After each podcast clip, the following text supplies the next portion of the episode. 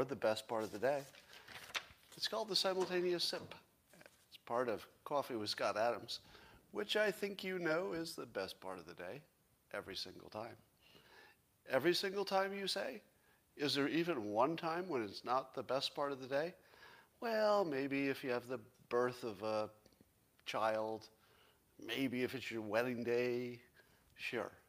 But otherwise, it's the best part of your day every single time. And all you need is a cup or a mug or a glass, a tankard, chalice or stein, a canteen jug or flask, a vessel of any kind. Fill it with your favorite liquid. I like coffee. And join me now for the unparalleled pleasure of the dopamine of the day, the thing that makes everything better. It's called the simultaneous sip. I think you know that. It's happening right now. Go. Ah. Well, YouTubers who are watching this, tell me if I've solved that problem of an annoying click on my audio. I think I have, because I've got a blanket down now so it's blocking my cables from hitting the table. So, it's better on Periscope, you say. Well, it's too bad Periscope doesn't exist. But I am simultaneously streaming this now on the Locals platform in beta. Not everybody can do this yet. I'm just testing the beta version. Um, somebody's sending me something I need to check out later. All right. So, have you heard the story about the, the woman who's a guard in a men's prison? Uh, her name is Gonzalez. And um, she was accused of cutting a hole in her uniform to, as they say, facilitate her intimate account- encounters with an inmate. That's right. There was an attractive young female guard in a male prison, and she'd figured out how to cut a hole in her uniform to facilitate intimate encounters with the inmate. Yes, she's attractive. That's an important part of the story. it's actually not that important to the story, but I think it adds a little. I think you'd agree. Now, my reaction to this is very much like my reaction to when I hear that a serial killer has built an impressive underground lair. I say to myself, well, that's a horrible crime, and I feel bad for the victims, but that's one industrious serial killer, and you have to, you have to give him some props for working hard at his craft uh, and putting passion into it. Now, this prison, uh, prison guard, again, I have to say, while it's a crime and we cannot condone such activity, we must compliment her for her creativity. Now, uh, wouldn't you like to see a little bit more detail on this story? Because I would. I'd like to know what is the nature of the hole she put in her uniform to, quote, facilitate her intimate encounters. Because I'm no fashion expert, but if you had a prison guard uniform, and let's say there was a hole, let's say about this size, we don't know, but you know, let's say it's a hole about this size, and let's say this hole was in her, mm, let's say, uh, lower region of her body. Is that the sort of thing nobody would notice? I'd like you to do a test, test at home. Take uh, your favorite pants and cut a hole through the pant part and also any undergarments. So you've got a full, uh, full access there for your uh, facilitating your intimate encounters with your spouse. And try wearing, wearing your pants with the hole cut out in the lower region. Try wearing that all day and see if anybody notices. Because the first question I have is, uh, was there some kind of a Velcro fastener over the hole so that she could just sort of quickly open it up? Or was it just always open? Because you got the advantage of the airflow is better, but also quick access for your intimate encounters. I just have lots of questions. The other question I have is, how much game did this inmate have? You know, I, I tend to put myself in every story because, you know, we're all narcissists at some, some level. So I always imagine myself in the story in order to, you know, consume it. And I put myself in the story and I said to myself, if I were not famous and rich, do I think I could attract a hot female guard in a jail full of men? Would I be the one who got her to cut a hole in her uniform for facilitating my intimate encounters? Because I feel I couldn't pull that off. I mean, I have a, a pretty good opinion of myself, but I look at all this and I say to myself, if I were literally in jail for a horrible crime and I'm behind bars, could I, with all of this, talk a attractive female guard into cutting a hole in her uniform to facilitate my intimate encounters? And as much as I have a pretty high opinion of my persuasive abilities, I don't think I could pull that off. Could you? Do you think any of you could pull that off? The important part of the story is show us a picture of the inmate. Who the hell is this inmate who got this to happen? Because I'm thinking this is some impressive work by the inmate. All right. All right. Uh, Matt Taibbi has an interesting article over on Substack. And by the way, you should follow Matt uh, Taibbi in all things because he's uh, an insanely good writer. He was talking about the uh, Dark Horse podcast. You've heard the story. Bret Weinstein has had some guests who have said some things that are counter to the official story on coronavirus medical treatment. Uh, one of the stories about ivermectin, which is not an improved treatment, but there are some doctors who think maybe it should be. And uh, I think at least one episode about um, some risks of vaccines, which again goes counter to the official policy, shall we say. And so he's been demonetized. And so this story, this story continues about him being demonetized for this. And uh, as Matt Taibbi points out, there's an interesting wrinkle here. Because asked specifically um, about Weinstein's demonetization, so YouTube was asked if they get their guidance for who to demonetize, just specifically in the, in the medical information part, uh, where do they get their guidance? So, how does YouTube decide whether to demonetize somebody? And apparently, the answer is uh, they, uh, they do talk to authorities, government authorities, and uh, they say they consult other authorities, and added that when we develop our policies, we consult outside experts and YouTube creators. Um, in the case of COVID 19 misinformation policies, it would be guidance from local and global health authorities. So this is what YouTube says. So YouTube says they get their guidance from local and global health authorities. Now those authorities would be government, would they not? The, the authorities would be the CDC, um, et cetera. And certainly we don't want to be uh, we don't want to be censored in the United States because there's some other government who would like us to be censored. Wouldn't you agree? That if the only people who wanted uh, our, our creators to be demonetized on a particular topic, if the only ones who wanted that were outside of the United States, but nobody in the United States cared, we probably wouldn't pay attention to it, right? If, if the speech were okay in the United States, YouTube would probably allow it, I imagine. So it's not really the otherworldly um, governments that matter but rather it's our own local and uh, local authorities. One assumes they're the ones that matter in this case. So here's the, the gray area. So if the government tried to censor a citizen, is that okay?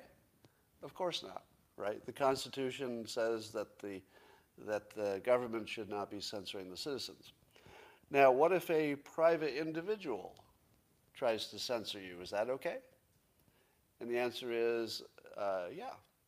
Yes, it is. So, so a private person can censor you, but the government can't. Um, but what happens if the private company, in this case YouTube, what happens if they consult with the government and they've agreed to take the government's advice. Now it gets a little dicey, doesn't it? So if the government is the one who advises YouTube, and then YouTube simply follows their guidance, and here's the key every time. Every time. If YouTube follows the medical guidance of the United States government entities, let's say the CDC in this case, and they do it every time, they never vary from that. And why would they, really? Uh, how could they? Uh, could you imagine that YouTube would say, well, the CDC said this, but we've decided we're going to go a different direction? No. I think it's fa- safe to assume that if YouTube has this policy at all, which is to listen to the government on these medical questions, that they're going to use their advice. They're not going to ignore it. So, what do you call it when the government's, uh, let's say, the government's viewpoint can effectively be the thing that uh, shuts down a citizen? Does it matter that YouTube technically has a choice of whether they follow that, uh, follow that guidance or not? Or do they have a choice? what would happen to YouTube if they started promoting wildly bad medical advice. Don't you think the government would shut them down? I mean, they would, they would do something to them, maybe not shut them down. But if YouTube can't disobey the government, it's the government that's censoring Bret Weinstein, isn't it? Uh, would you buy that argument? That if YouTube technically they have the right to you know ignore the government, I guess. Do they? I suppose they do, right? Freedom of speech. So they could do it, but in the real world they can't. I mean, not really, they can. So what happens? So what do you do? Uh, I'll tell you where I come down on this. If I were the Supreme Court, I would say this is government censorship. Because the government's hand on this is so heavy that it's effectively government censorship. But here's the other part that's hard the government isn't always wrong, all right? The government isn't always wrong. So it could be that in this, this very specific case of a pandemic, that the government is just trying to save lives. And maybe it would. Maybe a reasonable person would look at this and say, yeah, we get all the arguments about free speech. No, nobody, nobody disagrees that you got to maintain free speech and that this is definitely infringing it. But what if it also saved millions of lives? What do you do when free speech might kill millions of people, in an honest opinion? Because let's say you thought that free speech would cause people to get fewer vaccinations and you legitimately believe that would cost lives. What do you do? Do you say freedom of speech is so important we're going to let uh, a million people die? Would you make that decision? Let, us see in the comments. Now, I know you don't think a million people would die, so I, I understand that the hypothetical is stretched too far. But I want to see in your comments how many of you would let a million people die to protect freedom of speech on one topic.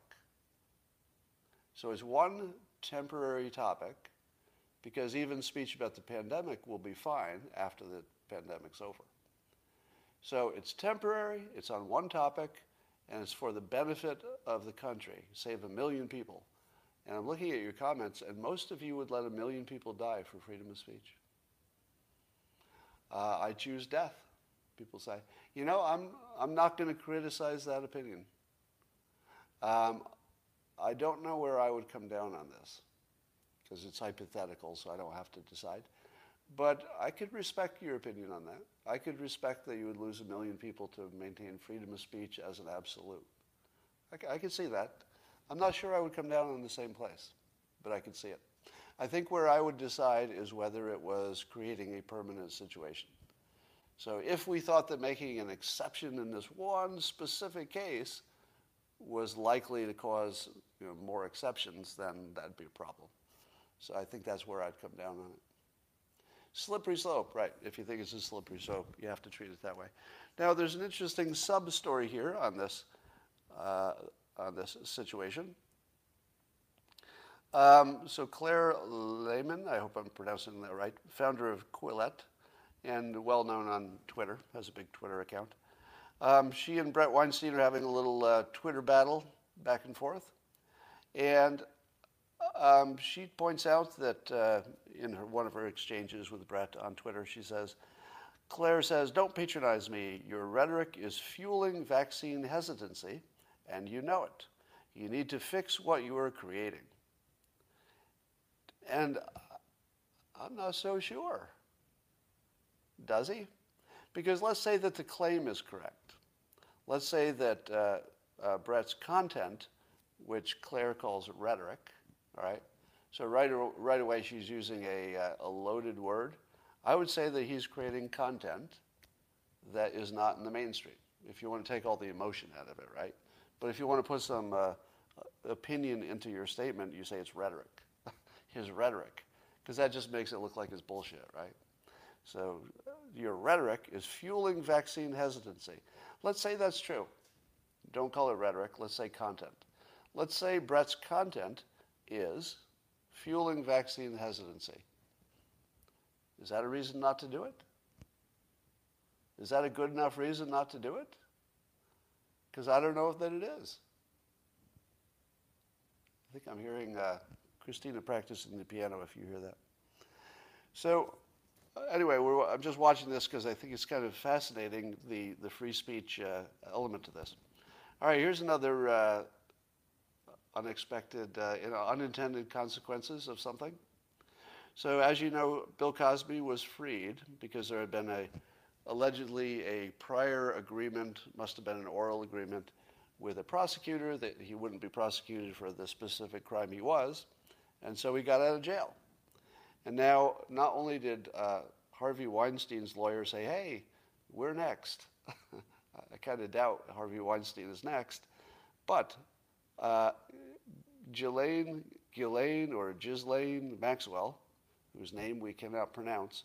But before I go on, let me thank the simulation and the authors of the simulation for making Ghislaine's Maxwell, Maxwell's name, have something that looks like jizz, Jizz Lane, and Max in the name.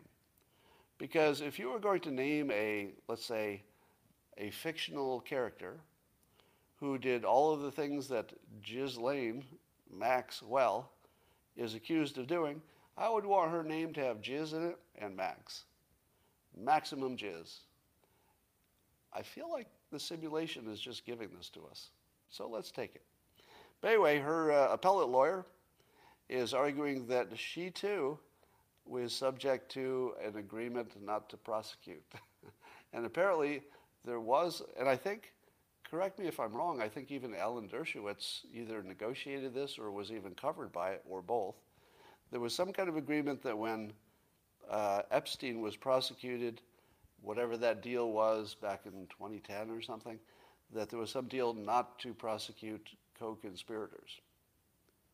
Um, someone tell Scott about Wayne Sexton.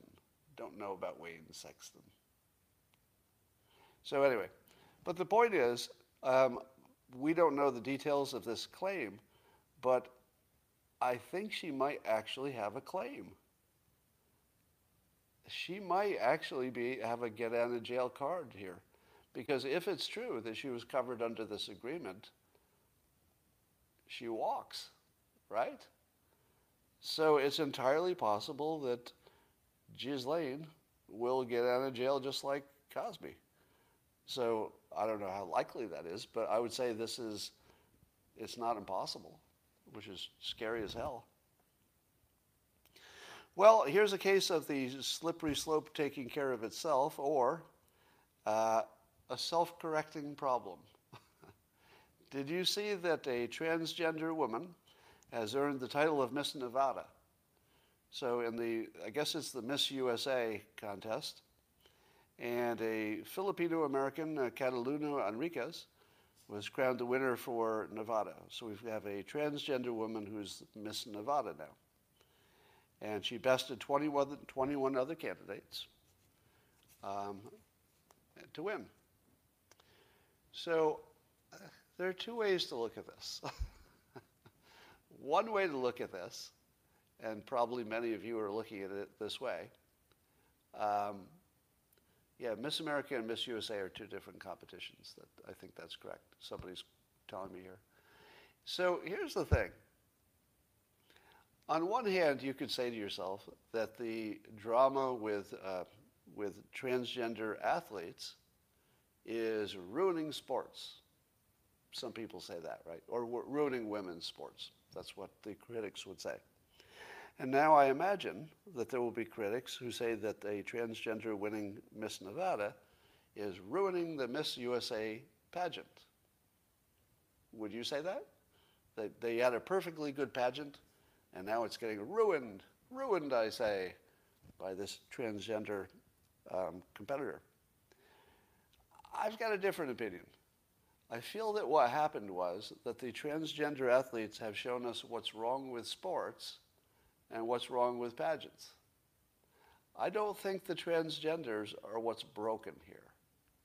I think the transgender athletes and the transgender Miss USA contestants are just people, but they're in a system that had some flaws. One of the flaws is why the hell is there a Miss USA contest in 2021? Isn't everything about that just feels wrong in 2021? Really? We're, we're going to make a bunch of women uh, walk around in bathing suits and judge them and, and their minor talents, and it's all about how you look? There's nothing wrong with this transgender uh, competitor. The competitor's fine. It's the competition that's just ridiculous. So if the person who's fine breaks a competition, don't necessarily blame the competitor. Maybe the competition didn't make any sense in 2021.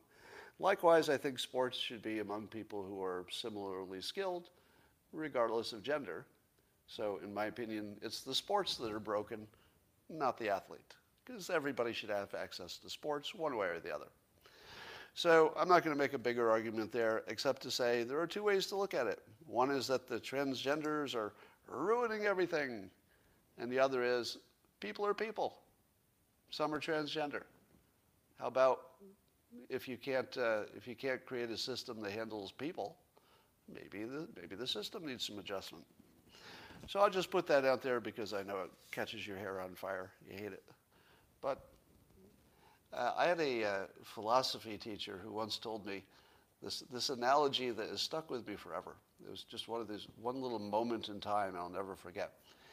And the philosophy teacher said, Have you ever had a uh, loose tooth, especially when you're a kid?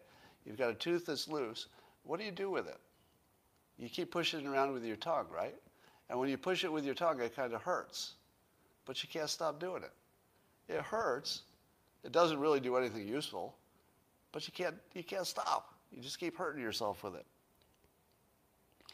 And uh, I had some point about that, but I don't know what the point was, but I guess that won't change your life the way it did mine. All right. Uh, yes, there are some pains that we, we run toward. Um, so let's talk about the, uh, the Olympic athlete, Sha'Carri Richardson. you know, I kind of love the name Shah hyphen Carey or Kari. I don't know exactly how to pronounce it. But it, when you have a boring name like Scott or Mike or, you know, Bob, you go through life with just your boring name. But then here's Shah Kari eh, who has to stop and spell her name for everybody. It's like, no, there's a hyphen. Well, no, you're not done. You're not done with the hyphen. The hyphen's in the middle, and then you just keep going. It's like two names, but with a hyphen. No, but it's real. It's one name, so it's very inconvenient, but very uh, exotic. I like it. So she got accused of having some uh, marijuana in her system and she's a sprinter, and she'll maybe banned from competing in the Olympics, which is tragic. Now, here's the first thing I'd like to say about this. Um, she needs a nickname. I don't think she should be called Sha'Carri Richardson, although it's an awesome name, as I said. I'd like to give her a nickname. I'd call her the Weed Runner. Yeah, the Weed Runner. So the Weed Runner um, is being supported by AOC, who says the criminalization and banning of cannabis is an instrument of racist and colonial policy. The IOC should reconsider its suspension of Ms. Ms. Richardson and any athletes penalized for cannabis use. This ruling, blah, blah, blah. Um, oh, and then she throws in this. There's something about the IOC denied some kind of swimming caps for natural hair, meaning uh, curlier kind of hair, meaning essentially the kind of hair that uh, black people typically have, which um, I'm assuming that the topic here is that if your hair has a certain quality, it's harder to wear a standard bathing cap. So the ones that are more uh, conveniently made, if you have a certain kind of hair, especially if you're black, I assume that's what this is about, um, they got banned. Now, what do I tell you about AOC? I tell you that she has more game. Yeah, exactly. Somebody's saying in the comments. She has more game than other people. And this was something that Republicans should have done first. Republicans, always being accused of being the racist, right? Oh, you're a Republican, you're a racist. This was free money sitting on the table. The country is solidly against this. No matter what anybody thinks about marijuana, the country does not want this competitor who, you know, who struggled and is trying to represent our country and worked hard and everything, had this one little mistake. The country wants her to compete. The country wants to back her. Where are the politicians? Where the hell are the Republicans? The Republicans should have seen this. Uh, let's say Ron DeSantis. Where's Ron DeSantis? It's sort of a national issue, so maybe maybe he's not weighing in on it. But the Republicans should have been all the fuck over this because it's an easy one. It's so easy. Uh, somebody says Matt Gaetz spoke up. There you go.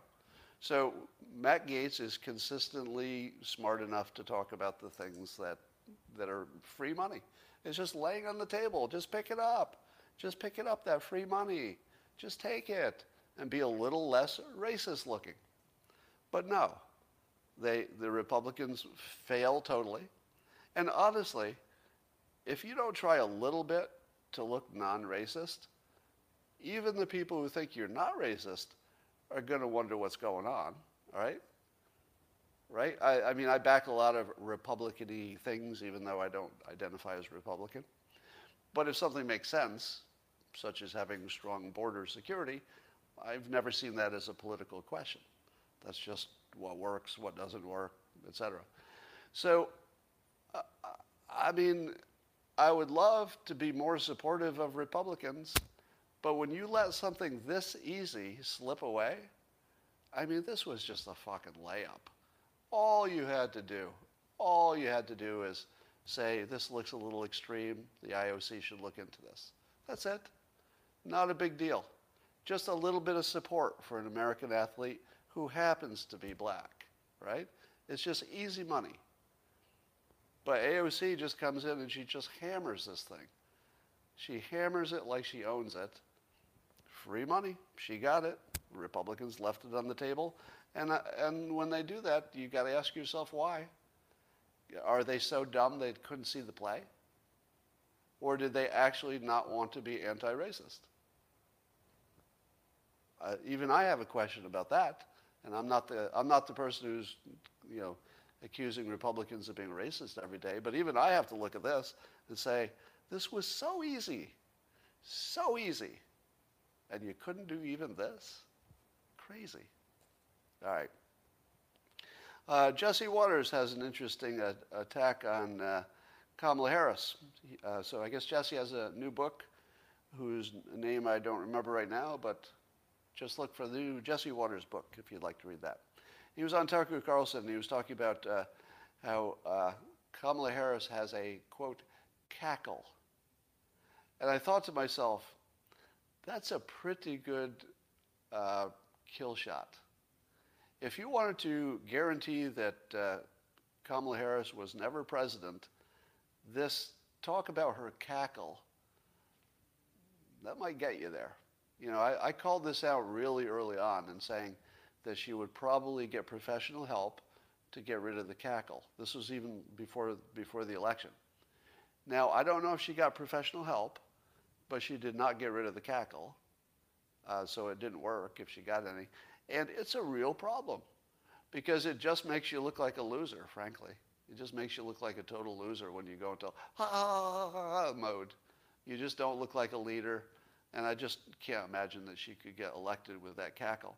So um, if Fox News and or that side of the world has identified the cackle as a, an attack vector, it's a good one. It's totally good. The more they talk about the cackle, the more that's all you'll be able to see and all you'll be able to think about, all you'll be able to imagine. So it's really strong. It, it shouldn't be important at all if you were to rank it about how actually important it is. it's not actually important at all. But boy, does it feel like it. It just, it's just really strong as a, as a, just an emotional response. Because a lot of us have a, a, real visceral reaction to it, don't you? Um, don't you? Don't you have like a visceral reaction to it? It's like, ugh, what is that? And I don't get that from politicians that I don't even agree with, right? Take, take your most uh, disliked politician on whatever is the other side from you. Do you have a do you have that kind of feeling for them, or you just don't like their politics? It's very rare that you'd have like a visceral Ugh, reaction to anybody. Uh, all right, so that's pretty productive attack there. Now, speaking of Kamala Harris, so one of the big stories is that there's uh, Axios has reported from anonymous sources that uh, her office is dysfunctional and her chief of staff is mean and uh, things are a mess inside. Now, how would I treat this story if this story were about the Trump administration? So I'm going to demonstrate something called fairness, if you've never seen it. you don't see much of it. I'm going to treat this story exactly the way I would have if this had been a Trump story. It's bullshit. It's bullshit. Now, am I saying that the, that the office is not dysfunctional? No. I'm saying every office is dysfunctional. I'm the Dilbert guy. I created the Dilbert comic strip. Every office is dysfunctional. It's only whether people are talking about it or not. Now, now, you know, maybe not every unimportant department of every company, but any sizable department any, anybody, any department that's big enough to have lots of people in it, doing important things, the pressure is high, they're all dysfunctional. You get an anonymous person to say that your company is dysfunctional? Of course you could. There's always an anonymous, disgruntled person, and it's usually a person who made suggestions that sucked, right? Every office has that person who says, you should do X because I'm the smartest person in the office, and therefore you should do X. And then everybody says, no, X is a dumb idea. That's, that's like totally stupid. We've tried X, X doesn't work. We've got data, X will never work. You're a complete loser. Get away from us with this. We must do X. What does that person do? Does that person say, oh, well, now that you've explained it to me, I'm actually really dumb, and my idea was worthless. I apologize for wasting your time. No, no. That person who thought their suggestion was brilliant will go to anybody who will listen, including the press, and say, these people don't even listen to a good idea. Because I had a brilliant idea, brilliant idea, and it just got shot down because it's dysfunctional there. They don't even know a good idea when they see it because I keep coming up with these great ideas and people keep shooting me down. All right. This is exactly what I would tell you if this anonymous source story had come out about Trump. It's just a way to, you know, it's just a criticism that works. So I would give it zero credibility, even if it's true, meaning that everything's a little bit dysfunctional. So calling out this one office probably is overkill. All right. Um, and it's probably a whisper campaign because the other thing that we're hearing, I think Axios reported this, was that uh, Democrat strategists believe that uh, a, a presidential candidate, Harris, couldn't beat any Republican. That's a pretty strong statement. That if it's true, right? It's not sourced, etc. So so don't put too much belief in it. But I think it might be true. It, it rings true to me. If you said to me, name a Republican who might get nominated, so they'd have to be at least strong enough to get nominated, name any Republican who couldn't beat Kamala Harris and her cackle. And the answer is, I can't think of one. I actually can't think of any Republican who couldn't beat Kamala Harris at this point, right? Somebody says Mitt Romney. Okay, maybe. But, I, but I'm saying they'd have to be able to get nominated. So anybody who could get nominated is automatically, you know, going to be a strong candidate. Yeah, I, I, don't think there's anybody who couldn't beat her at this point. So it could be that the Democrats are looking to take her out, right? Because if Democrats want to maintain power, she's not the source of that in the future. So they might need to take her out and make room for somebody else to, you know, be the Biden successor. All right. Um, let's talk about these Trump indictments. So CNN, of course, and all the anti-Trump news needs to make these look as uh, big as possible. And I don't think they wanted an immediate, um, any kind of immediate result.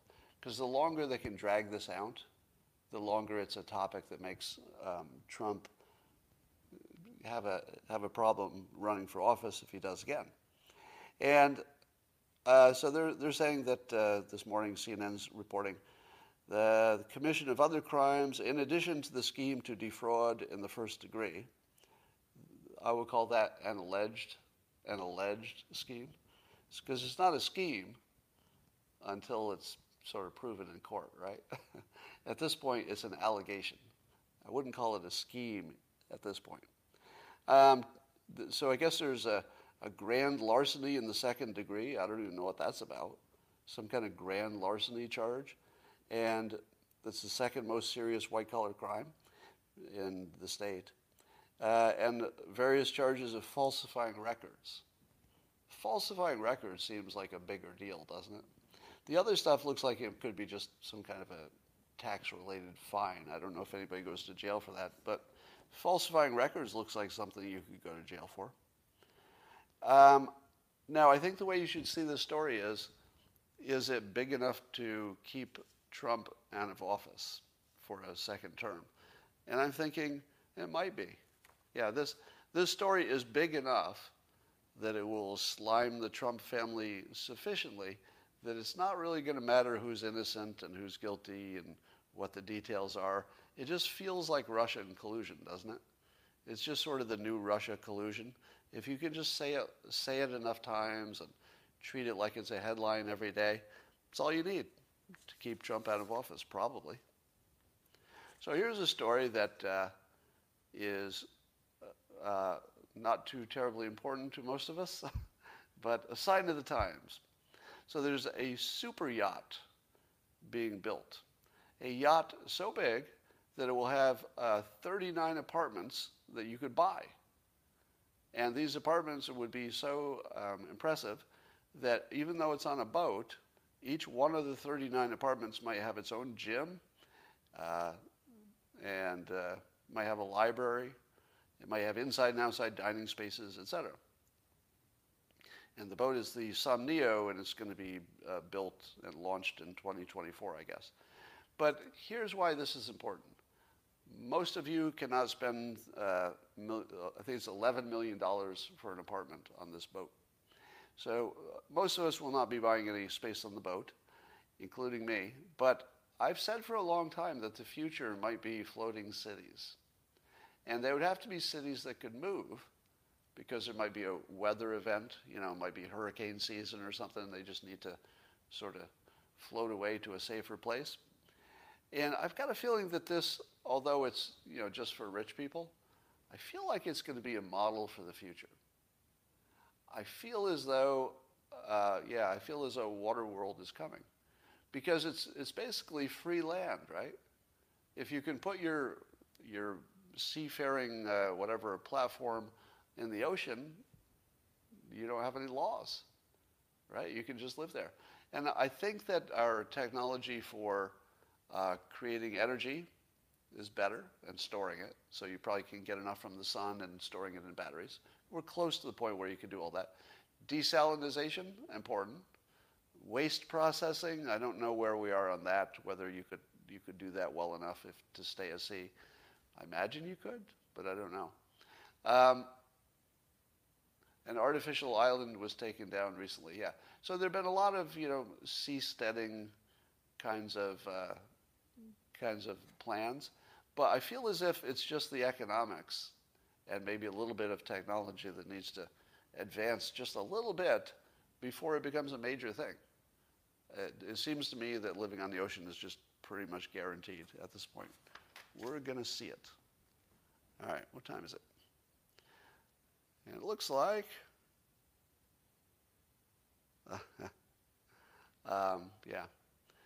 So uh, what I did, um, I'm going to be talking to the uh, people on locals after I get off of YouTube. I've got a, I've got a story that I can't tell in public, um, but I'm going to tell to the locals people. If you're wondering to yourself, why do people pay a subscription to hear my extra content?